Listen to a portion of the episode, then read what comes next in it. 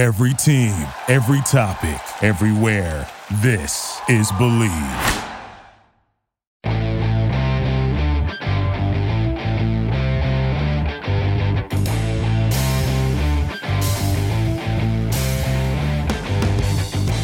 All right, welcome back. It is the another edition of the Coaching Chatter podcast here on the Believe Podcast Network, the number one podcasting network for professionals. Joining me are my two hosts, my two co-hosts, Craig Ladd and Kurt Page. Kurt Page, fresh off of victory at Faulkner University, he is one and zero, oh, guys, in uh, in this young spring season for uh, for I guess it's what division or y'all NAI we're NAIA, yes, sir. Got the first win at home. Tommy Watson had a great goal line stand as the time expired. The ball careened out of bounds. It was an outstanding game to win it 21 to 16, 21 15. Nice. Well, congratulations to you and Faulkner University. Craig, how you doing, man? I'm doing well, Corey. Uh, glad to be back. Uh, glad the snow is gone in Middle mm-hmm. Tennessee and supposed to get some balmy weather. Supposed to be, yeah. We open up uh, workouts at Hillwood uh, tomorrow. Uh, we're gonna have some nice weather for that, so that'll be good. Uh, some news on the Hillwood front: uh, Daniel Agbata has committed to uh, the DuPage College. It's a junior college up in Illinois.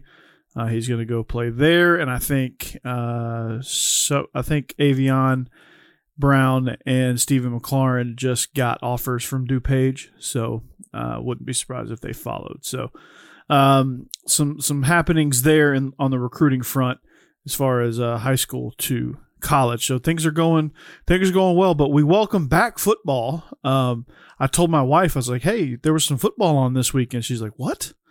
It's February. Why, what? I was like, yeah, they they couldn't play because of COVID. But anyway, uh, our show is brought to you by Soar Athletic Training. Uh, that's soaring, pun intended.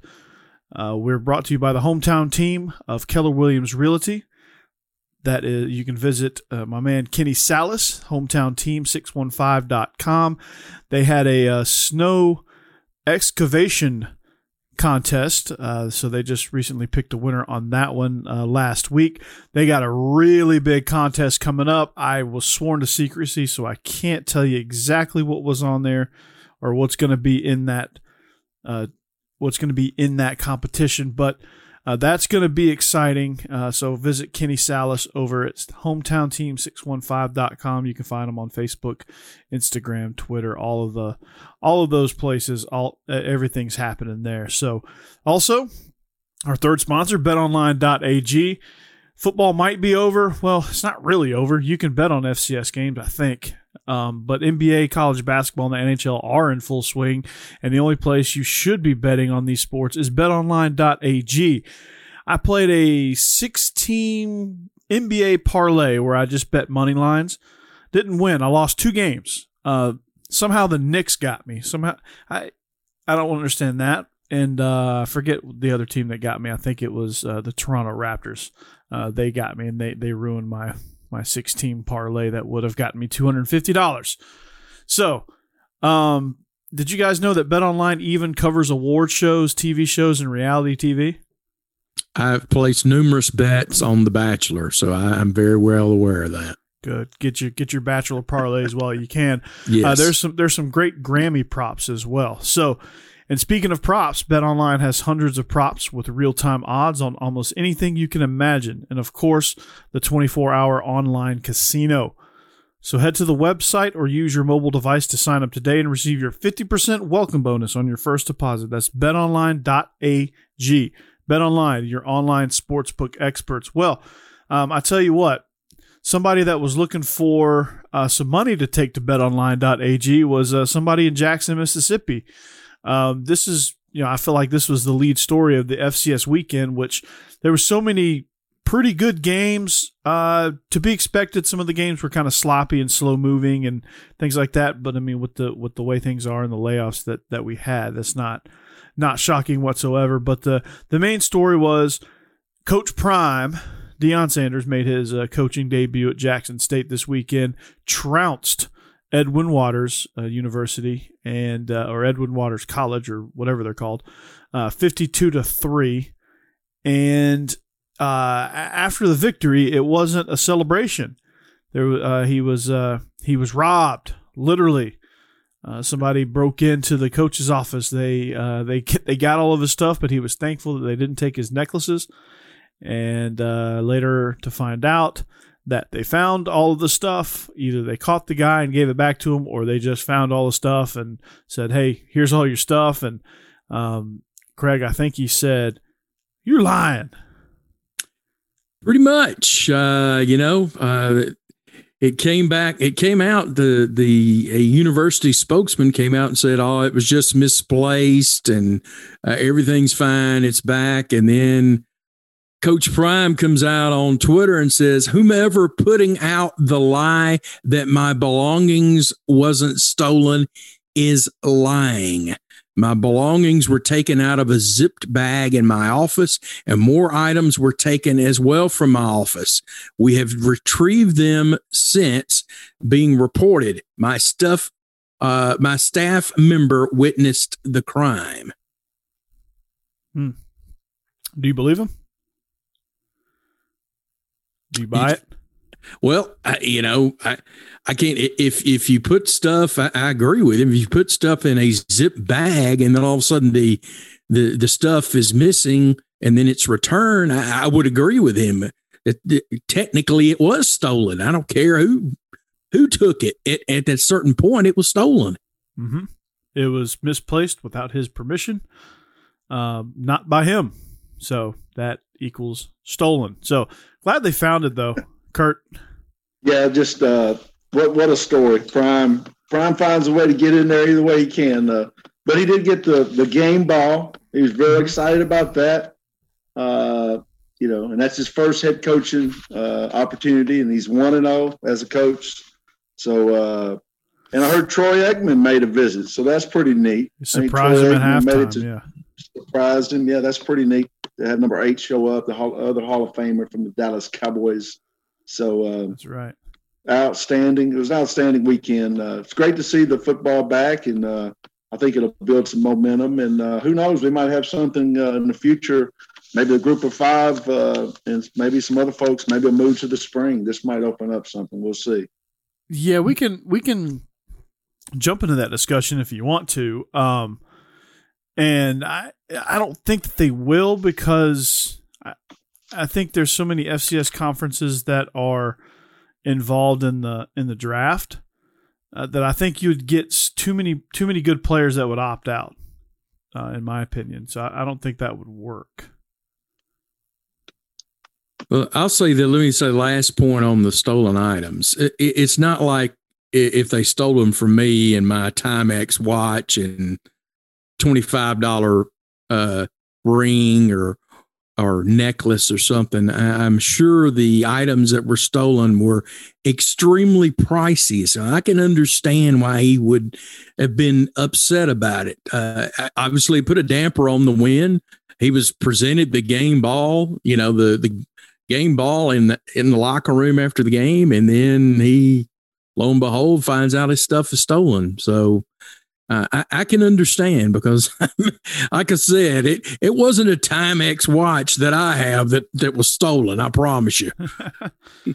Not at all. Yeah, that's that's just that's sad that, that that's the lead story of of the FCS weekend because there were so many good games on. There were so many things happening that you know you that that happens to be the lead story. I I don't like that at all. So uh, you had Nicholls State score 87 points against Lincoln. Uh, they won 87 to 3. That's just a wow. laughable score.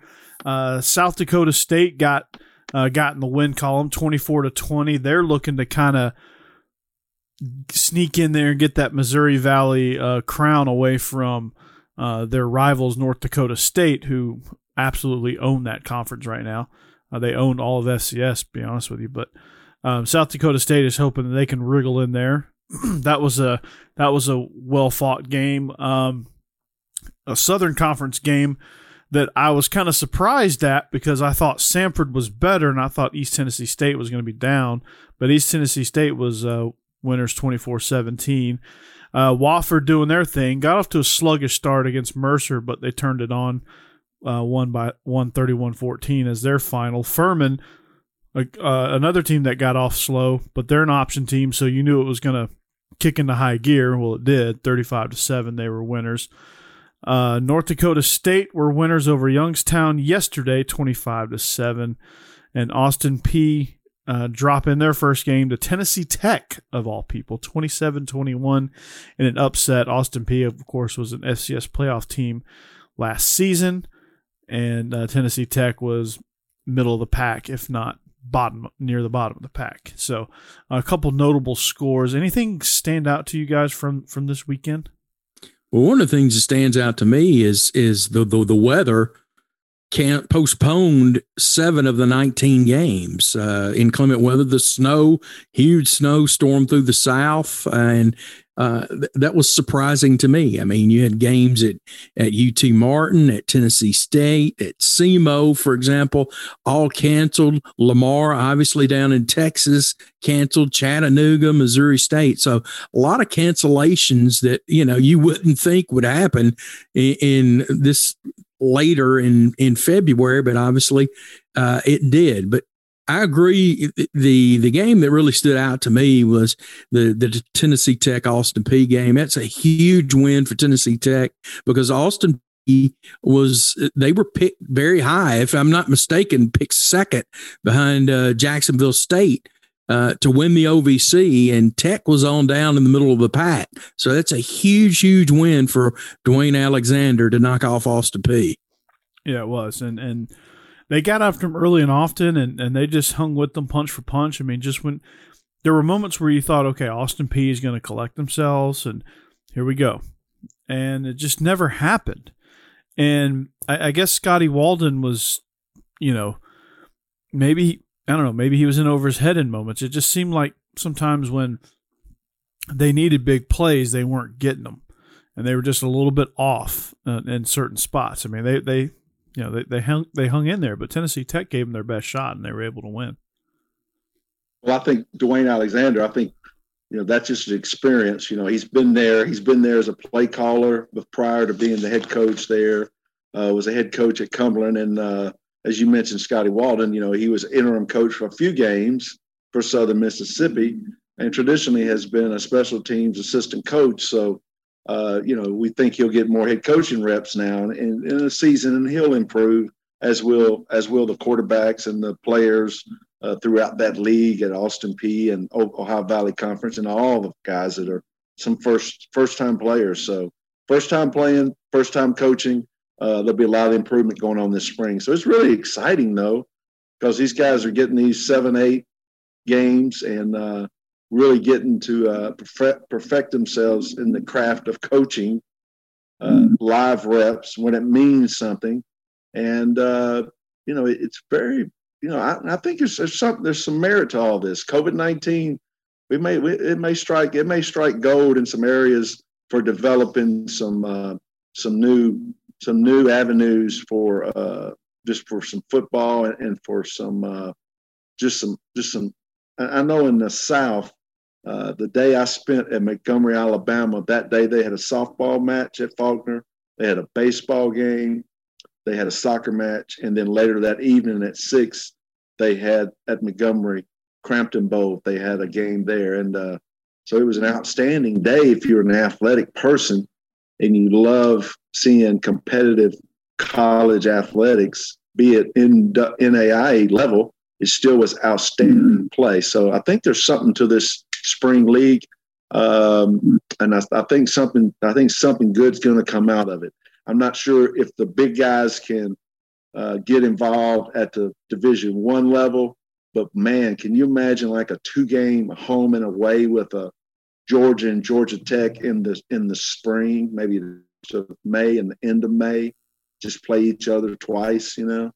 that would be pretty something. cool. It means yeah, yeah something would, that like that. I think there's going to be some there's going to be something out of this. I don't know what, but there's going to be something out of this. There's some. Yeah. There's too. There's too much just uh, people want to watch this stuff. People want to see. They just love college football. People love college football. Well, I was going to say the the only the only way basically to watch these games is you had to subscribe to ESPN Plus. But I did find if you're a uh, have cut the cable, you get Pluto TV. You get the Pluto TV app, which is free.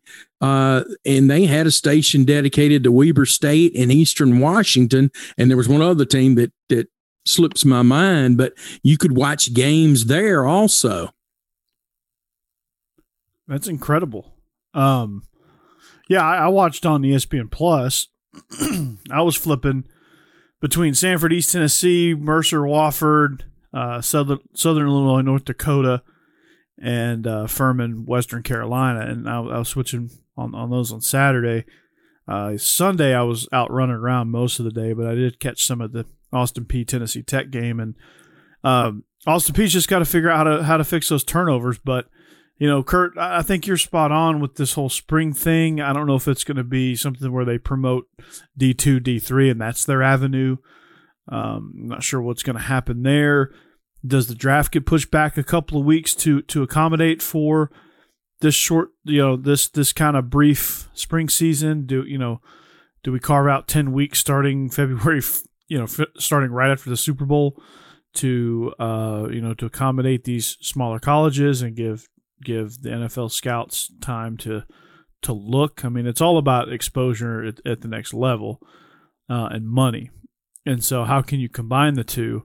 You got to figure out that formula. And, and I guess we're, we're giving it a test run here, and we'll see if there's any prospects that haven't opted out that are going to get that are going to get noticed in this whole thing. So, a couple games to look forward to next week.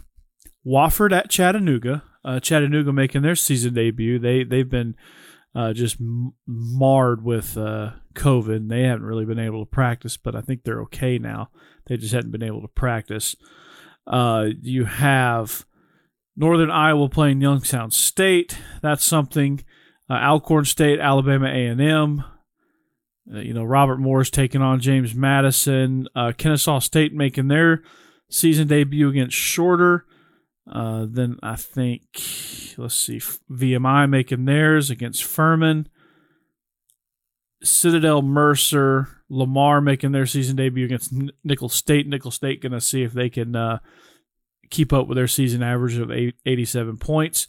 UT Martin Murray State will be one. Uh, TSU Austin Peay getting uh, getting kicked off, and then Tennessee Tech. Let's see if they can keep their momentum going against Jacksonville State. SEMO Eastern Illinois uh, some uh, some matchups from around the OVC and, and Southern Conference. So, uh, any of those games stand out? Any of those games excite you guys? Go ahead, Kurt. Uh, well, I think just any of the OVC, and you know, I, I got to be transparent here. You know, I've been I've been spending my afternoons at Faulkner University, so I can report on Faulkner and, and us DeVitan uh, Point, and now they're going to make the Kentucky swing, go play Union University in Kentucky and also playing um, Kentucky Christian and then playing Point again in Valley Am at the end of March. So uh, that's where I spend a lot of my time. But those teams that you mentioned, a lot of those teams like Chattanooga, in state of Tennessee, Austin Peay, Tennessee State getting back out there, uh, knowing that they got a lot of homegrown players. So uh, I think it's going to be interesting to see how these teams develop. I think these coaches they better uh, really. What I've noticed is you really are going to see who can coach and who can't coach. And I know I said that during the season for the fall, but you're really noticing in the spring. Uh, you really will notice because if they don't have the attention of their players and they don't have the buy-in, then as an administrator and as a fan, it's going to be exposed really quickly. So I really hope that uh, these teams that be running these big numbers up and the teams that are giving these big numbers up.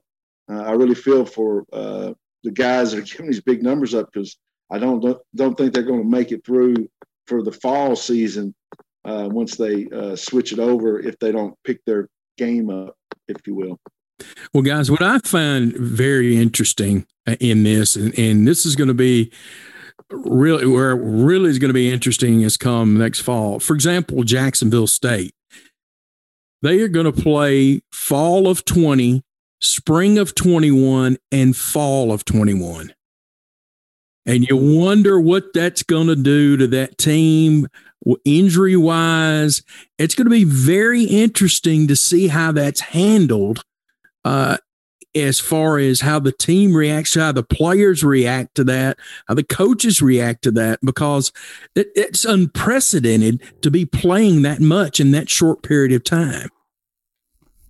Yeah, absolutely. You're going to see just how good these strength staffs are.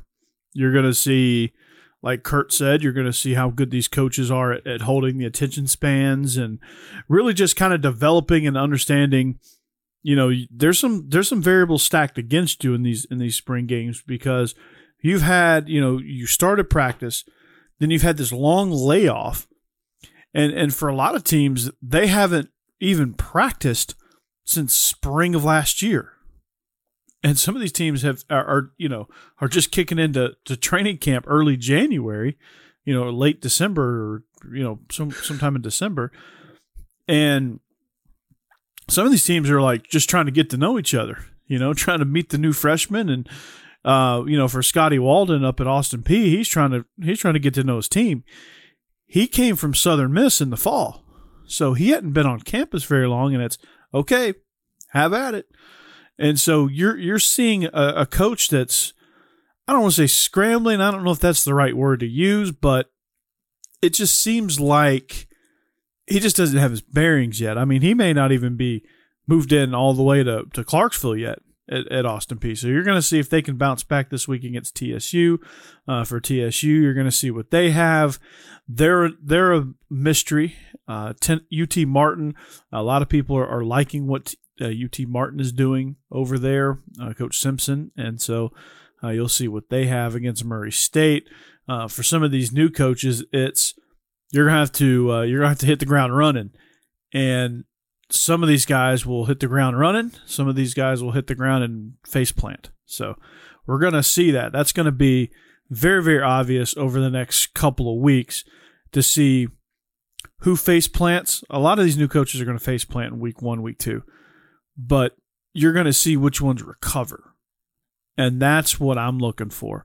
I'm looking to see how Austin Peay bounces back because they're picked they're picked to compete with Jacksonville State like a legitimate contender in the OVC. They lose to a middle of the road conference conference team in Tennessee Tech. You're going to see if Tennessee Tech is for real. All right, we're going to see if SEMO can do anything. We're going to see if Mercer against the Citadel, they have a new head coach, Coach Cronic. He came from Lenoir-Rhyne up in North Georgia. He got the upgrade. He went from Division Two to FCS. Had a very, very tough opener against 17th ranked Wofford. Looked strong early on. They just couldn't hold it together. So you're going to see kind of what, what's going on with these programs. And you're going to see just how they develop from week to week. It's going to be almost like a brand new season from week to week to week to week. So it was kind of like that with the NFL you weren't sure what teams had like like the Giants they started like 0 and 5 and then they caught fire and they actually had a pretty respectable season almost made the playoffs. You just have teams that don't really know each other quite yet. They don't have that chemistry like the Bucs. Like nobody thought the week 12 did anybody think the Bucs were even going to make the playoffs? I mean I, I thought it was going to be a long shot for them to make the playoffs week 11 week 12 and here they go week 13, they start an eight game win streak. So you never know what's going to happen because Bruce Arians is a great, you know, he's a good coach, relatively speaking. So you're going to see what these other guys have. Uh, so I'm not going to hit the panic button, but I'm also not going to drink the Kool Aid either. So that, that's just my thoughts on this. Yeah, I think I think it's I think you're straight on with that, Corey. Uh, the thing that I like to see, uh, to point that Craig was talking about, is the playoff, the playing of uh, saying Jacksonville State. I think they're one of the unique teams because if I'm if I'm right, I think they're leaving. Uh, they're moving into a new league. So yeah, they played. Yeah. Okay. So they played a, a big conf. They played a conference schedule or picked up a lot of non-conference games to make money last fall, 2020 fall, 2021 they're playing in their conference. They're leaving, and 2021 fall they're playing in their new conference and playing their ASUN opponents plus a, probably a few more to make some money. So they're in a uniqueness. Most of people are playing uh, less than two or three or four games. I think the limit was in the fall. And I think it was three. A lot of teams played three. I know Western three. Carolina did. Okay. Mercer did. Um, then, several teams played like. And then playing eight, eight or so in the spring, and then if you do get in the playoffs in the spring, you know you you you if you go all the way, I guess you play five more games, and then turn around within three months or four months and start a full season again. So it will. It's going to take a toll, but you know what? It's going to be interesting also for load management. And I know at Faulkner University they talk about, uh, you know, there's a lot of data going on with, uh, you know, how many miles the players run, the speed of ratio at practices, how many uh, helmet collisions they're having. You know, there's so much of that going on now. It's really amazing what's really transpiring and how they're really trying to take better care of the football players uh, year round. And and I think with the football season the way it's happening this year, they really are being uh, more uh, cognizant of that. So it's going to be interesting to see. But I really think spring there, there's going to be something that grows out of this, and you know it may be like you said, Corey might be Division two, might be Division three, it might be NAI, it might be uh, certain teams uh, from maybe the MEAC and the SWAC. You know, maybe they own the spring. You know, maybe they could come up with something very, very unique and lead right up to the draft. Because even if you lead right up to the draft, you know, they're not going to put the pads on for NFL till, you know, September. So if you go February, March, and April and you finish May 1st, you got May, June, July, and August. You know, you go to training camp August. So you got uh, over three, four months to get yourself ready. So if you happen to be a draftable guy or going to the pros. So there's something to this. I just don't know how it's going to develop, but I just really believe it's going to be something that grows out of this. Yeah, I think so too. I, I think you're going to see, yeah, maybe NAIA they they try to somebody's got to somebody's got to jump in there, and I think there's some corporate sponsors that would be that would love to jump on some spring football because you have XFL, uh, you have you have leagues sprouting up that's just trying to take over this spring, and and nobody can seem to do it. I mean, NFL free agency still out trumps out trumped the XFL last last winter. So maybe oh, college absolutely. football could do it. yeah, maybe, I just think it's probably the number two. You know, college football is probably number two, and so I would really love to see the the big guys like uh, maybe some some SEC ACC crossover spring football where they would play two games, you know, home and away. I'd love to see like, you know, Vanderbilt and MTSU or, or Georgia, Georgia Tech, or have uh, Florida, UCF play in a spring game, you know, or, or something, you know. I love, love that you lump Georgia Tech in with MTSU in your example. I love that. Yeah, I mean, just just teams, just some teams. I think would be just it'd be really neat to see and I tell you what, as a player for four seasons during spring football, and back in the day, we had 20, 25 practices and three or four knockout scrimmages every Saturday. I would love to have played for a game like that. I would love. The players don't under, you know, players don't like practice, and we used to hate it. I mean, practicing all spring, but you had to practice, you know, because you're on scholarship and you want to earn a position. And but uh, nowadays, man, if you could if you could put that carrot out there and have a game, you know, or have a have a you know a home and away with somebody, it'd be just I would love that. That would be fantastic. Yeah, that that would be awesome. Just to have something for them to look forward to would be incredible. And I think if you could like what like what the uh it'd be like what they do in high school in, in a lot of states, where you're allowed to uh, you're allowed to do two spring Springs. scrimmages. Yeah, and well, like yeah, I, I think that'd be incredible. I mean, you, you could have like a. I mean, obviously, it would you know wouldn't be a full game, and it wouldn't be you know there'd be some things that you would do in a spring game that you probably wouldn't do in the fall, but they could work something with these big schools to where you could have Power Five playing Group of Five to help you know to help the Group of Five out a little bit, and I, I think that's a great idea, and I think you know FCS could do the same with Division Two, where you know you kind of like in Division Two do that with Division Three, and and they just kind of all help each other out in the spring. I think I think what's going to happen too. I think people at the end of the day, they're going to be 30, 40 million dollars in the hole. They're going to figure out, wait a minute, we could have us a game. We could have Tennessee, we could have uh, Tennessee and Virginia Tech play each other in the spring and probably raise 10, 15 million dollars. And let's play it. Exactly. And if I'm a, if I'm administrator, college administrator, I'm like, okay, all right, coaches, Coach Heupel, you got three weeks to practice. We play Virginia Tech. You know, you take, uh, you know, North Carolina, let them play, you know, uh, University of Florida or something. You know, something. You know, just match up who you want to match up, and you work it out. But you, you know, that's it's great. It's a great opportunity for them to make some money, and I think that's what the bottom line is going to get.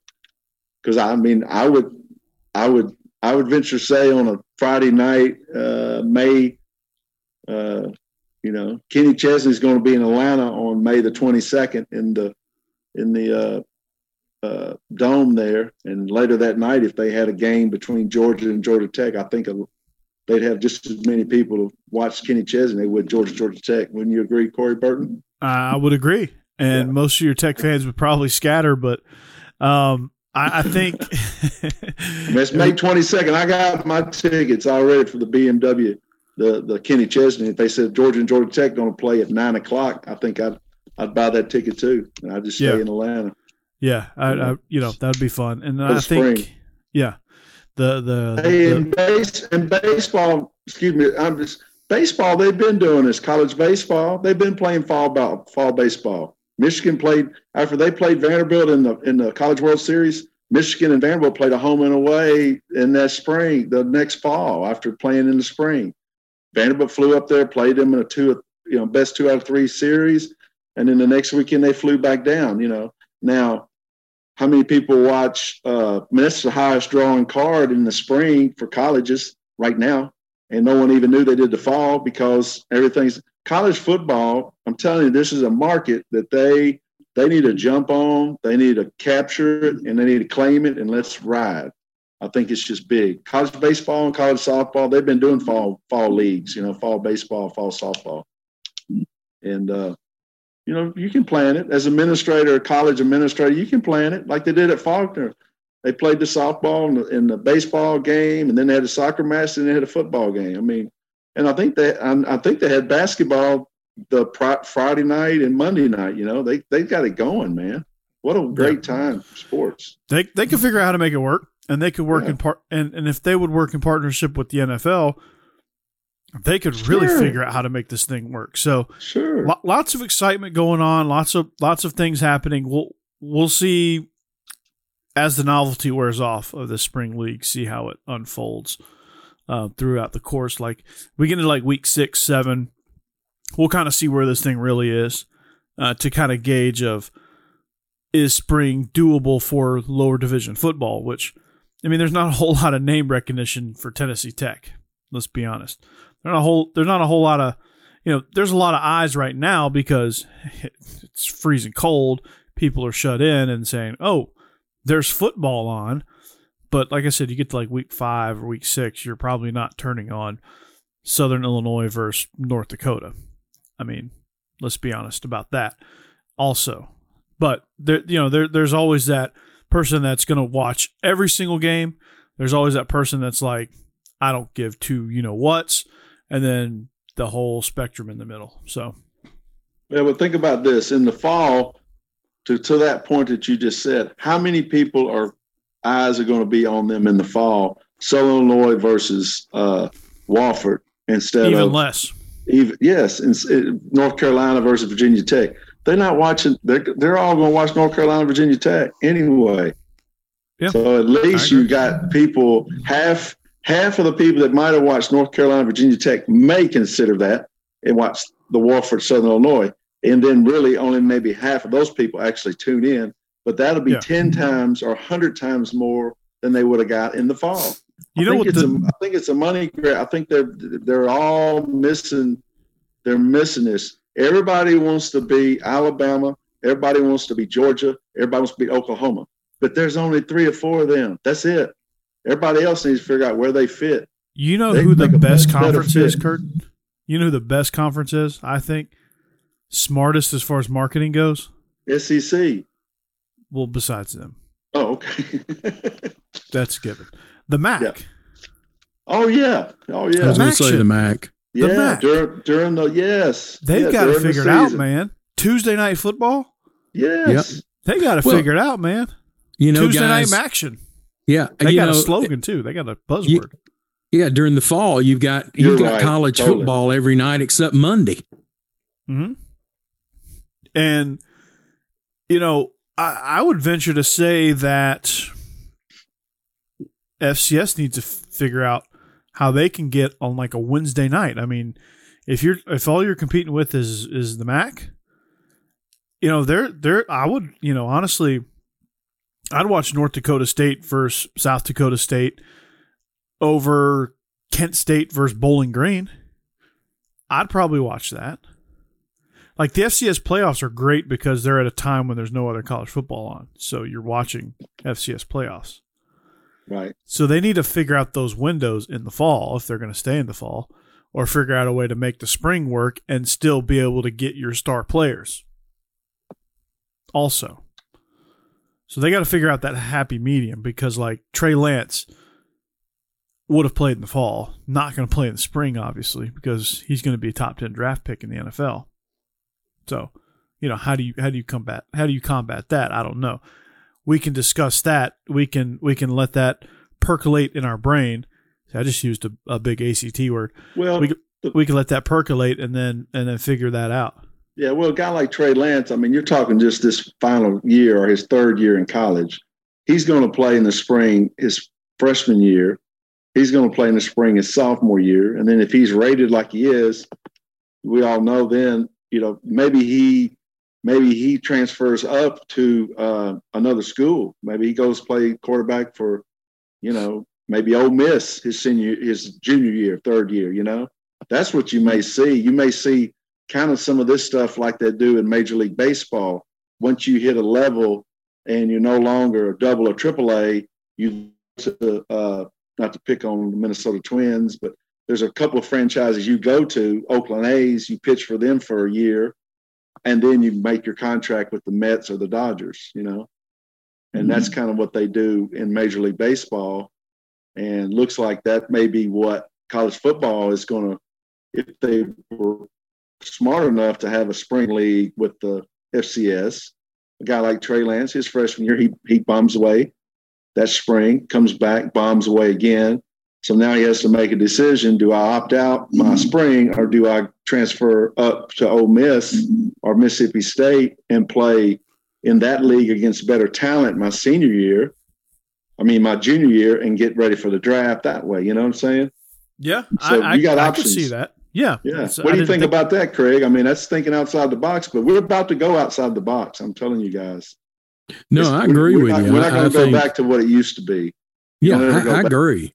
I mean, it, there's going to be this is going to be an, the ripple effect of of the pandemic is going to go for years in college football and college athletics, uh, with what's going to end up things that are going to be changing, uh, players that are going to be able to do the things they're going to be able to do, and and you know, as you said, they could play in the spring and they could play in the fall for another team. You know, at this point, I, I think that you know it's it's going to be repercussions as far as you know how they're going to decide all of this. I mean, there's there's so many ramifications of this, and and with the year extra year of eligibility too, the ramifications on on your team for recruiting You know, uh, who, who you're not going to know who's going to be coming back. You know, you can't know during the fall. I'm recruiting this guy.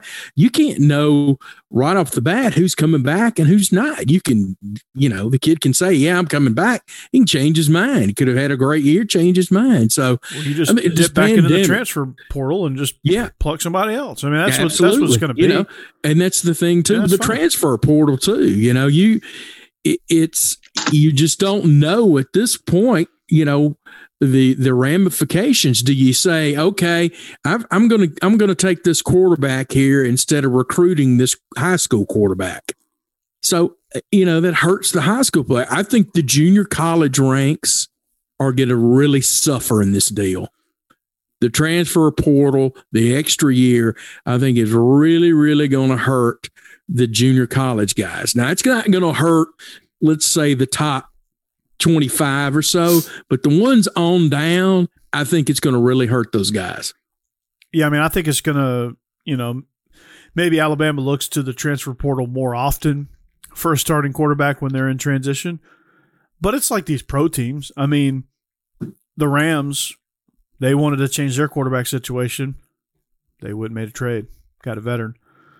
The Colts were in dire need of a quarterback went and traded for a veteran. Um, there's a lot of teams that are looking at veteran options.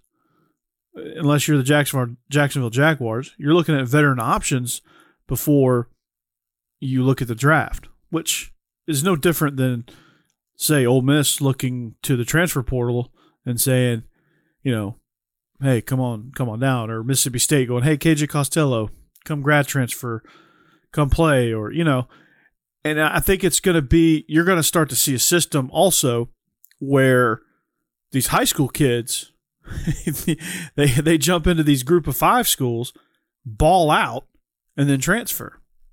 It's going to be well, it's going to be a very transient sport now, yeah. which all sports are, are very very transient. So it's not going to be any different than what we see in the pro leagues, uh, even with NBA, MLB, NFL. It's all transient. People are going to be, but on the flip side, if you leave, you got to be able to land somewhere, and it's not guaranteed that you're going to be able to land where you want to land. So it's a risk to transfer. Like, well, what's going to stop? Here's my thing too. What's going to stop me as head coach of College X? I've got a good team. Uh, I'm losing my quarterback. I've got a lot of guys coming back. There's a quarterback for college Y over there who doesn't have a very good team, but he's a really good quarterback. What's going to stop me from contacting him? You can't saying, contact hey, him until he hits the portal. They've got to put a rule in place. Uh, yeah, that's that's that that sounds good, Corey. But guess what? What's going to stop me from doing it? I don't know. Well, they're already they're already doing that. Basically, yeah, what yeah. happens is the AAU and the seven on seven and the high school coaches they're the conduit. They're the ones that help the coaches uh, let them know what they're interested. They're interested in you transferring to their place. Would you be interested in that? And they they're already doing that. They've been doing that like in college basketball for years. I mean, look at Vanderbilt basketball's new roster. Look at Tennessee's new roster. I mean, they're starting. What is it, Craig? They're is when I was Vanderbilt, their top six out of nine, six out of ten weren't even there a year ago. You know, it's unbelievable the number of transfers in basketball, and that's what's going to happen in football. And then I'm going to give y'all one nugget that's about to happen, and people are this is this is this is big. I think they're going to go with the NCAA, NAIA, and all college sports.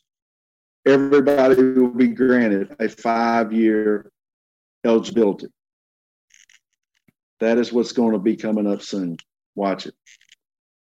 everybody's going to get out of the four year. Everybody just got five years. Let's just make it simple.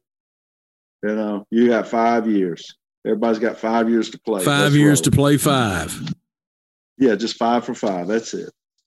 Now you get a medical. If you get a medical, you blow out your knee or something. You know, we will consider that. But just got five. That way, you got five years to play because they're doing a lot of research now on scholarship on graduations, and it's taken five years, and they got all that. And I see Biden. I heard Biden the other day talking about that they need to have more scholarship money, and they need to do a few more things. But I can look at that. I, I think that's. I think there was a little bit of that. I could when it first when it first started about the extra year, and so now I'm starting to hear a few coaches that I know.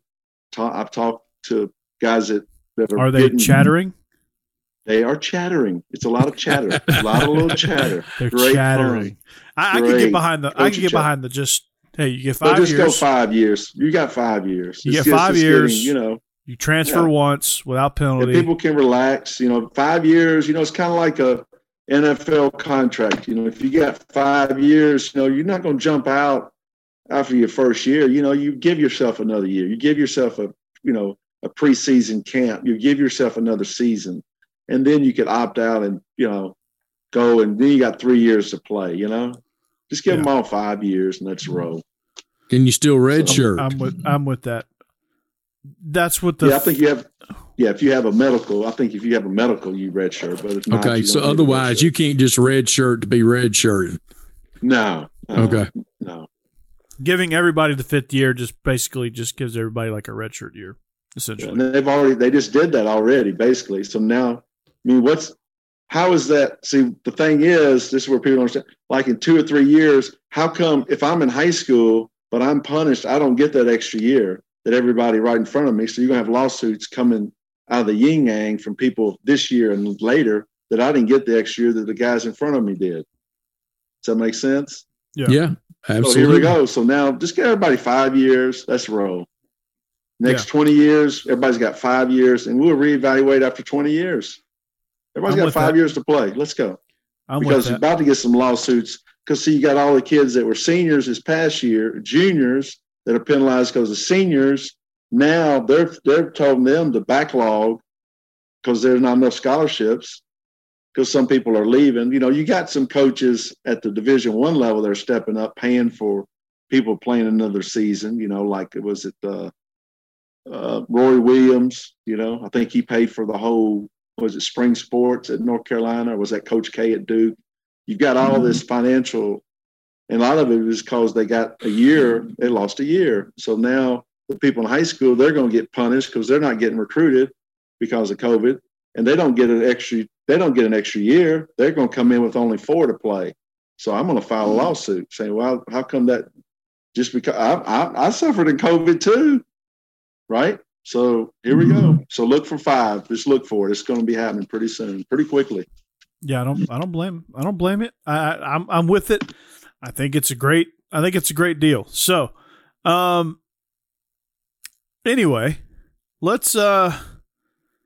Let's uh. we'll, we'll we've got plenty of time to uh to come back to that topic, and and really dive into spring football. Five years, transfer rules. What you know. What what should playoffs should look like, stuff like that. So I think we've got plenty of time to discuss all that. Let's discuss some of these staff changes. Uh, we got Gus Malzahn making some moves uh, down in uh, down in Central Florida.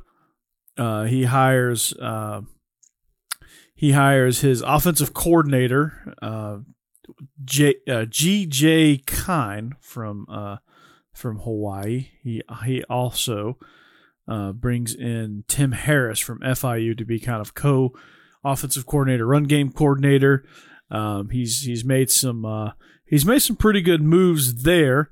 Then you have uh, Tennessee hiring Willie Martinez and Brian Jean Mary from Michigan.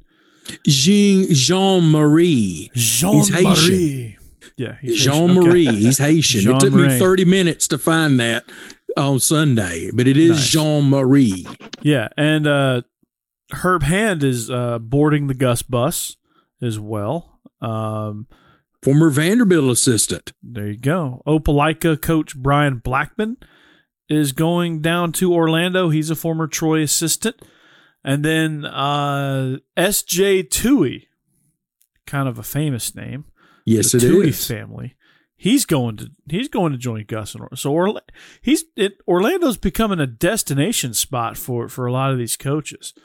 So, um, what do we think of these moves? These these most recent moves. I I know they sound small in nature, but I think with Gus, I think he did a good job of kind of blending concepts. I, I think with what Hawaii does, and GJ Kinne.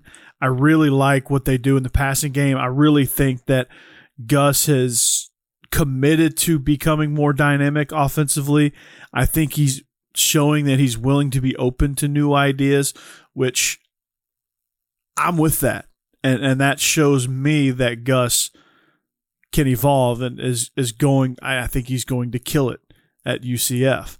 And then to hire a run game guy to kind of match up with the with uh, with Coach Kinne, I think is incredible. And then you you get the O line one of the O line gurus, Herb Hand, who I've heard from multiple people, and if you listen to Believe in Vanderbilt podcast right here on this very network, uh, hosted by Ryan Seymour, he loves Coach Hand because uh, he played. Uh, he he was an NFL offensive lineman, played at Vanderbilt, played for James Franklin and and, and Herb Hand. Uh, there, he loves Coach Hand, and and so if you listen to his stories, he just pour. I mean, Coach Hand just pours into these players, and it's it's incredible. So I, I think Gus is absolutely killing it with his staff. I think he's hiring all the right people. I think he's got different backgrounds, different, you know, not people. He's surrounding himself with a combination of familiar people and fresh ideas, and I think that's a great thing. Well, I like it that that with the hires, it, it, as you said, Corey, it appears that things are going to be wide open and it's going to be very up tempo. And quite honestly, you know, those people at UCF, that's what they're used to. They had success with Josh Heupel there, and that's what they want to see. Frost. Yeah, that's absolutely. That's what they want to see. So I, I got to hand it to Gus for, you know, changing, evolving. A lot of these coaches, you know, they come, they've had a lot of success a certain way. They go to another place and they, you know, obviously UCF is not going to have Auburn talent year in and year out. And he's adjusted to that. You know, going to be throwing the ball more, more wide open, more up tempo. I got to hand it to him, you know, for changing. That's awfully hard for us old folks. Well, I think I think one of the I think both of y'all are, are straight on with everything. Point on the big thing too that I like is for our coaching chatter. You know that runs out. Every coaching staff is complete with the head coach and staff members. Now, this still can be some more movement, and we know there will be. But at this point, all coaching staffs at that level, Division One, they're all fields was outstanding. But yeah, Gus Malzahn, I think, has done a great job uh, hiring a lot of new bloods, hiring some uh, some guys outside the box, and then bringing in some pros. Uh, as y'all mentioned, Herb Hand. I mean, the guys that he's got in the NFL, uh, the coaching clinics that he's put on week in and week out, year in and year out, have been outstanding. Uh, and I think uh, I think this is going to rejuvenate Gus Malzahn, and uh, I think it just makes him more marketable for the future. And as both of you guys mentioned, Orlando, I mean, a destination city can also be a destination spot for college football. We know how excited those fans are. We know the runs they've made with Scott Frost, the outstanding teams they had with Josh Heupel, and just where they came from the last few years uh, has been incredible. So it's going to be fun to see them play and, and see what they're doing. And uh, it's really, you know, it makes it makes people get excited in the state of Florida where football is really, really booming. I mean, you look now with the Jacksonville Jaguars with the number one pick and the Urban Meyer and the Tampa Dolphins Bay. are surging. Tampa just Dolphins won the Super Bowl. Super Bowl, exactly. So what a great area. What a great area to recruit to. And uh, you know, and uh, I think Craig, you mentioned maybe the last show about how far Florida State's fell off the map, but they got a shot. They've got a transfer quarterback that's an outstanding playmaker. So it's going to be interesting in that area of Florida to see all the good teams and the good coaches and just the coaching chatter. Everything is going to be coming the next the next few months and the next few years for all the teams. So exciting times, man. Exciting times, yeah. McKenzie Milton is the transfer quarterback. Yes. Actually came yeah. from UCF, right, uh, down to Florida State. So, did you know they paid almost as much for Willie Taggart to not coach as they did for Mike Norvell to coach? That's insane to me. I did see that today. It's it's incredible. Obviously, the hire of Taggart was ill advised to say the least. I I raised an eyebrow when I when the hire happened. I just didn't think he had enough success nor enough uh, tenure as far as being a head football coach to be successful there, and it it They proved bought- they bought the I proved myself correct. Yeah, they they they bought in that Oregon Kool Aid. They said, "Hey, he can recruit to Oregon." No, he can't. Uh, Nike recruits to Oregon. That's Oregon, right. I- I could go to Oregon and, and recruit. Like Phil I, Knight is and the best recruiter at Yeah. Oregon. I have no pedigree in college football. I could go to Oregon and recruit because it's the hub of Nike. I could go to Alabama and probably recruit because Alabama at this point is a machine. Um, the point is, is that we, you know, a lot of that was masked at, at Oregon, and we didn't know what his deficiencies were, and so he was able to come down to Tallahassee into a situation where it's not the best. You know, it, it wasn't the best. It was trending downward after the national championship. Jimbo had just left. Things weren't great because, to me, FSU is, for as big of a program as they are, for as prestigious of a program as they are at this point, they're scared to spend money. They will not spend money. They're stingy, and that's killing them. I think they they they were they were slow on on facilities. They were they lowball every coach they try to hire. That's the reason why Jimbo left. They lowballed him. They lowballed his assistants. They they don't they don't pay on par for what they are. And if they ever did, they they've got the money. It's not a money issue for Florida State. They've got it.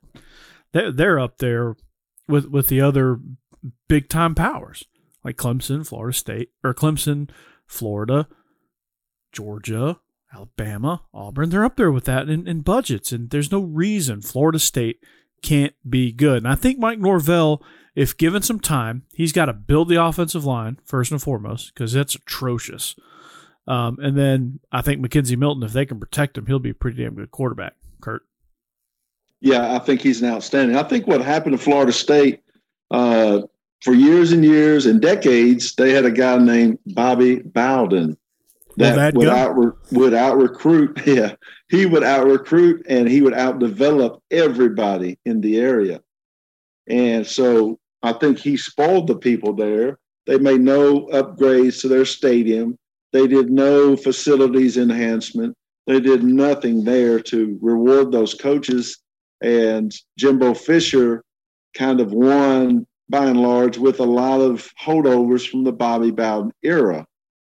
And then, then when that graduated, then it became tougher job. And if you're not putting the money back into your program, then you're going to have a tough time. But getting a guy like um, McKenzie Milton, uh, he's going to be an outstanding get for them. The kid's got great accuracy. He's a winner.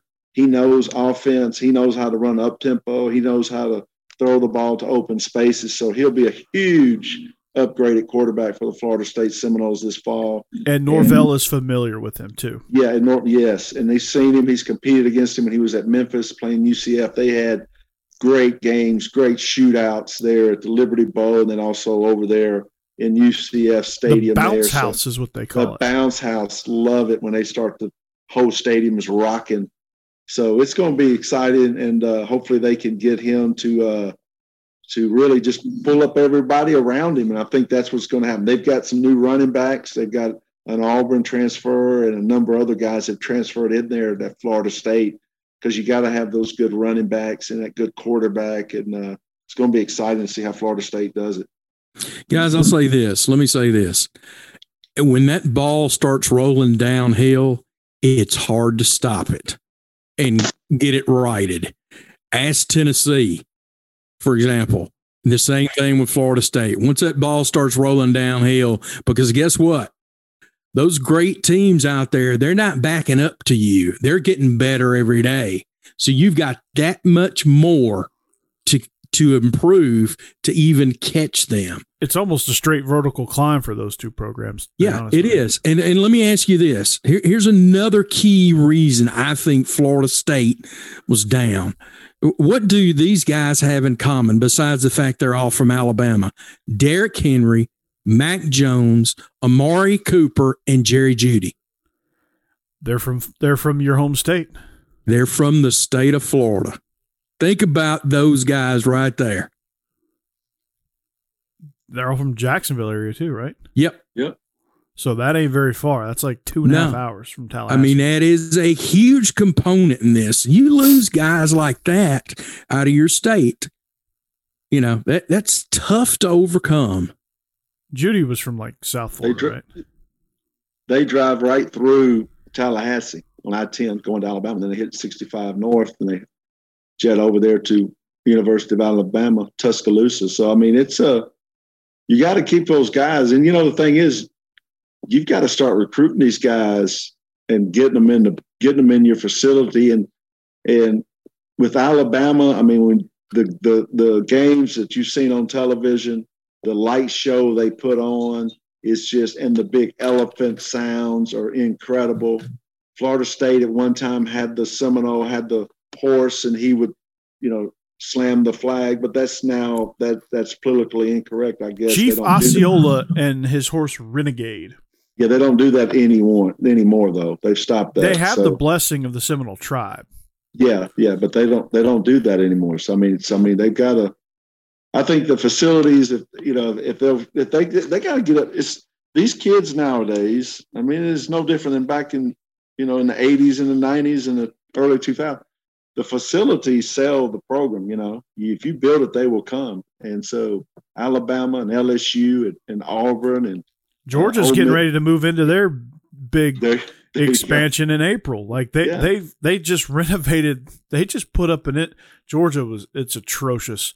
Uh, how slow Georgia was to to the to the draw, like building a uh, indoor practice facility and expanding the weight room out, and now they're just expanding the whole Butts-Mehre building and the whole football expansion. That's going to be ready in, in April. I can't wait to do the virtual tour of that. That's going to be insane. Yeah. But So it's it's an arms race. It's it's a facilities race, and yeah, you're you're exactly right. And that's that's the point. You know, one of the points Craig was saying. I mean, once you once you lose and you start lose, and that mentality goes out the door, and those guys, your your number ones and your top recruits of the area drive right by your school.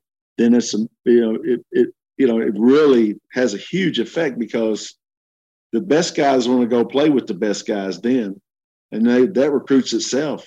So the- like the wide receiver, the wide receiver room in, in Alabama has been incredible. The Yeah, last over- what three, four, five seasons. I mean, it's been Yeah. incredible.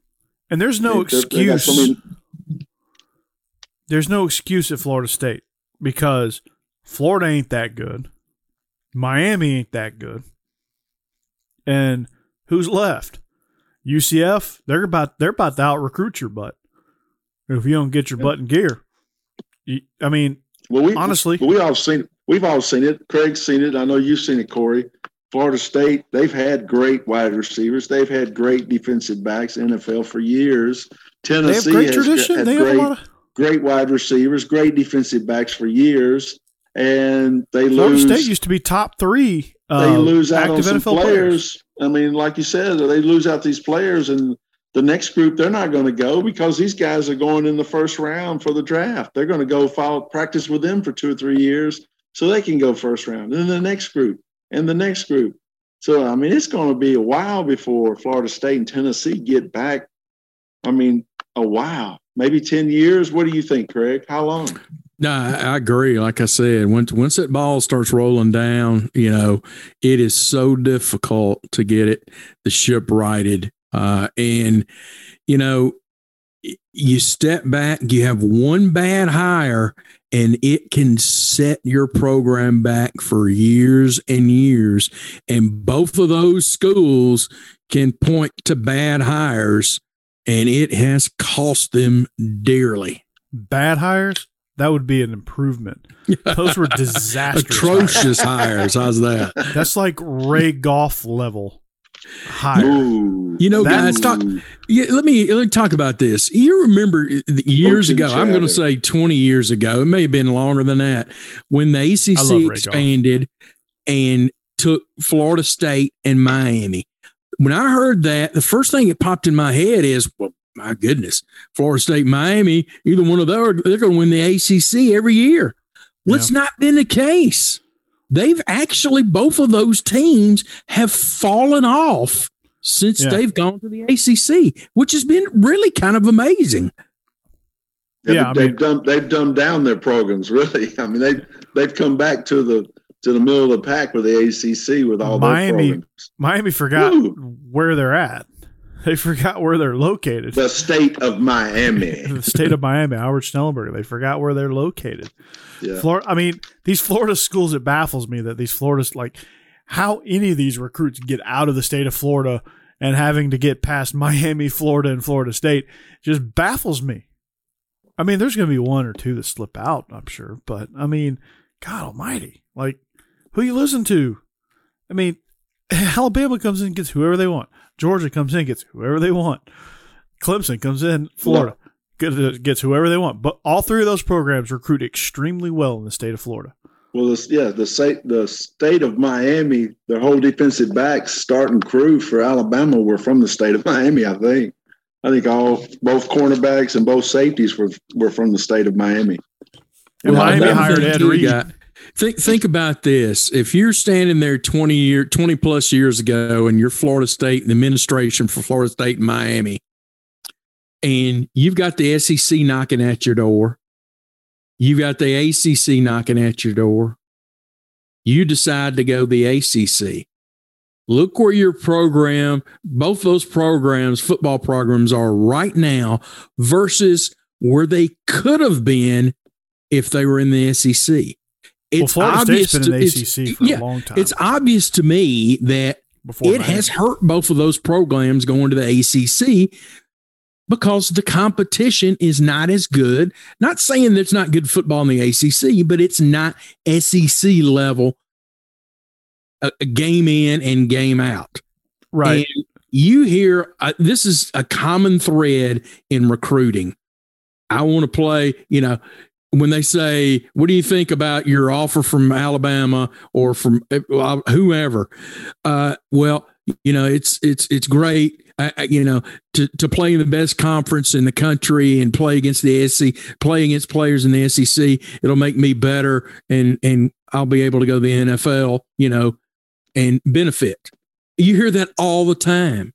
And you're not getting, like I said, those, those decisions, you go back and look, those decisions to not go to the SEC, not saying that they turned them down, but I guarantee you that was explored to go to the SEC way back when during the expansion. Those those decisions have really cost Miami and Florida State. Yeah, and Florida State came to the ACC in 1992 as an independent, so they didn't really have a lot of options then. Um, and they came into a, I don't, I guess it was an okay league. I, I was in second grade, so I don't really know what the ACC was like when Florida State joined joined in. I know they won, I know they won for like, I don't know they went like seven years without losing a conference game, uh, so it couldn't have been that good. But, um, yeah, I mean, it's all about competition. It's all about who you're going to play. Uh, Texas is, is another school that had an oppor- probably had an opportunity. I don't know how great of one, but they said, "Nah, we're good in the Big 12. We're good with our Longhorn network. We're good with the Big 12." This is before the SEC had a network. Like the Longhorns were the first to have a network, and they're like, "Nah, we're good. Good here in Texas. Good here in the Big 12. We run the Big 12." No, you don't. Oklahoma runs Big 12. Now Iowa State runs Big 12 before you do Texas.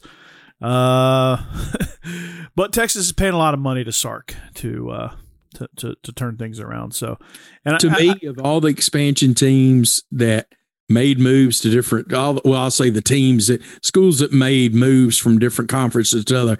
I, I think to me, the one that has benefited the most and the smartest move was Texas A&M getting away from Texas in the Big 12 and coming to the SEC. brilliant. Yeah, they've they've done really well in the SEC. Uh, they haven't broken through and, and won the division yet. They've done really well overall. I mean, Missouri did, did really well. They won the division twice early in their uh, under under Gary Pickle. Pinkel, not Pickle, Pinkel, um, and they did really well. So I was impressed with with, with Missouri early on, and uh, when they came in, I was like, well, Missouri, like, how do they fit in? But they fit in quite nicely, and they're they're back in. They they had some ebbs and flows, but they're they're back on the they're back on the the the flow, not the ebb. So Yeah. uh, Eli Well, really- has done a tremendous job there year one. Yes. And the big thing too, uh, y'all know this, the Texas, just the footprint of getting Texas in your SEC footprint was huge. And then Missouri getting to St. Louis and that Midwest footprint was huge.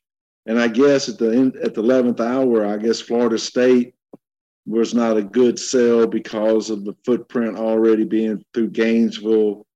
And also, same thing probably happened with Miami. But, uh, and Clemson. you know, really, yeah. And Clemson was South Carolina, University of South Carolina, but uh, you know, it, it, it's just it's just uh, and you know, and, and adding Arkansas as well. Uh, you know, and they added an SEC at one time added what South Carolina. So what they added that that year they added uh, Texas A&M, South Carolina, Missouri, and Arkansas and Texas. no, A&M. that year they just added two A and M and Missouri. They had already had South Carolina. the I think they years- came in in like the '90s, like the early '90s.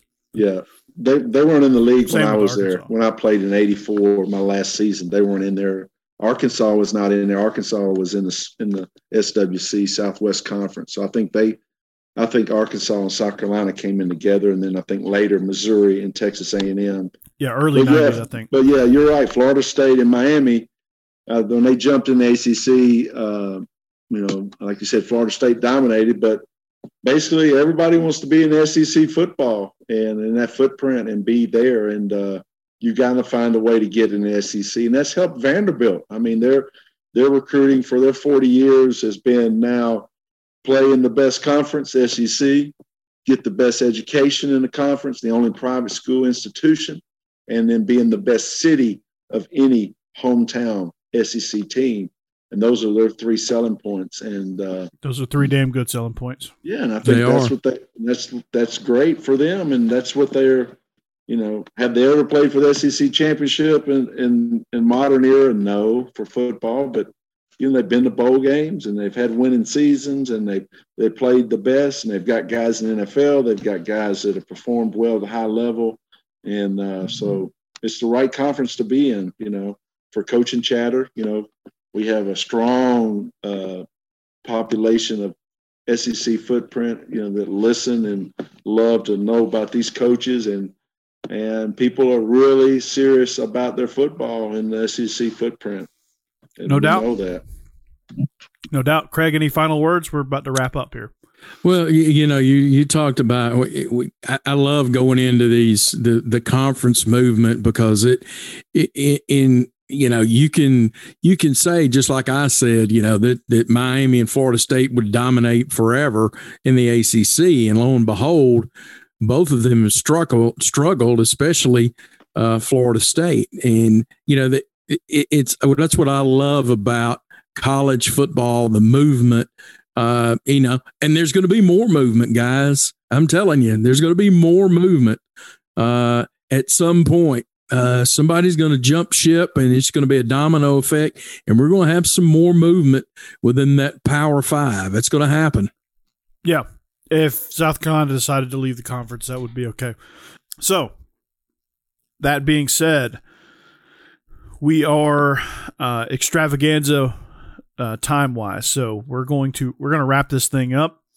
We're going to put a nice little bow on it. We're going to see you next week, and uh, it's been a great show, guys. I mean, I, I think this this whole conference movement stuff we could i mean we could probably stay with you for the next five hours and, and discuss conference movement but i think i would fall asleep and i, I know probably you two would as well so um that's good you know like i said great show uh, this is uh, welcome back college football is the title of this show we're brought to you by soar athletic training the hometown team keller williams realty wilson county kenny salas hometown team 615.com find them find them on social media and then, of course, betonline.ag.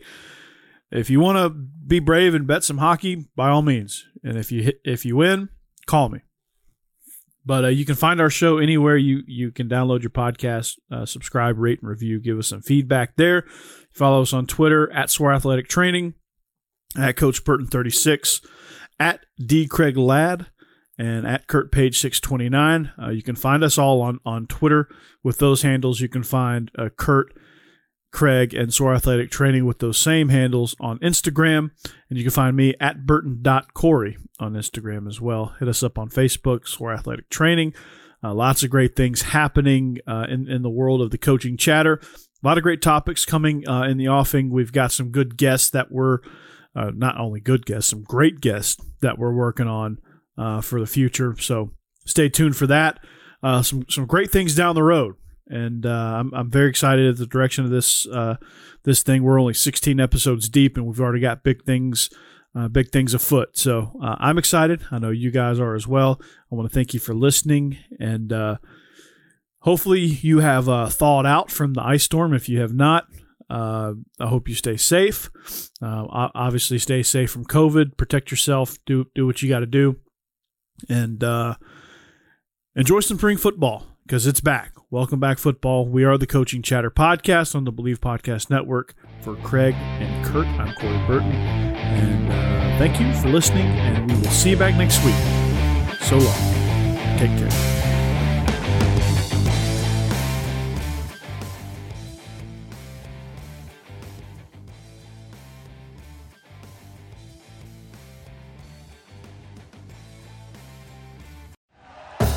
Thank you for listening to Bleav. You can show support to your host by subscribing to the show and giving us a five star rating on your preferred platform.